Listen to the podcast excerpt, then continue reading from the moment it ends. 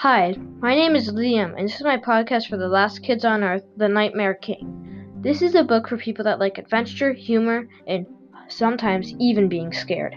I personally like this book. It's one of my favorites. This book is awesome. So far, there were eight books in the series, and you can read the and you can read your day away and Jack and his friends' new world. This is going to be the one of the most interesting, funniest, and scariest podcasts yet. So let's begin. Jack is a normal person, but the world ended. He's alone. He has all the time in the world, but he's still bored. His best friend Quint had a walkie talkie and ran home.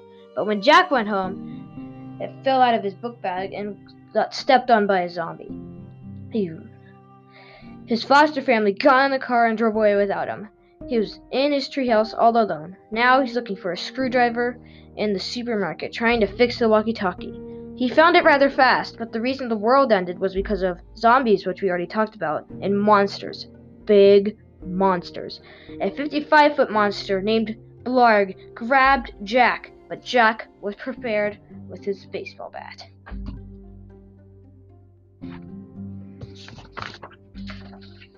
I connected with a character named Jack. He's a boy that survived the monster apocalypse. His goal is to have as much fun as humanly possible.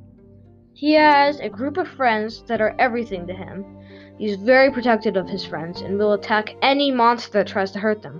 For example, Thrull was a frenemy, like a friend, but was really a spy friend and just tried to get him to do his evil bidding. He attacked Mon- he attacked Thrull after he showed his true colors and ended him in a space marine video game suit. Jack is very stubborn. For example, there was a monster called the King Wretch. He thought that he could sneak out at night and take it out on his own. But he was wrong. If it weren't for Skaelka, we would not have a Jack to talk about. The thing I admire most about Jack, and there's a lot of things I admire, was he's not crying and screaming that the world ended like probably some of us would be doing. Like, and with him, he's totally fine with it, and he he's like he'd just rather be that way than be normal because every every time when something bad happens to him, it's really bad. I really connected with Jack because of all the reasons I put in my story above. Also, when Jack has a, Jack got a dog, a monster dog, in the first book. And when I got a dog, her name was Evie, and it was three years or four after I got her. Evie was playing outside. It was a very nice day. I was watching her from inside when a snake the size of me, five feet, came out of its home. Evie ran and barked and yelped when the snake lunged at her. I ran outside, pushed the snake, pushed the poor snake away with a broom, and grabbed my dog inside. I grabbed her collar, and though she fight, and though she fought, I still got her inside.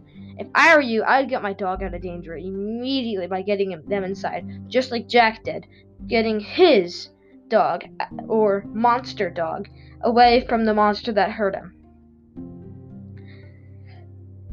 The way I got my dog to safety was get was dragging her against her will inside. I got ran over in the process while she tried to go towards the snake again. The last thing I suggest is for you to put the dog on a leash.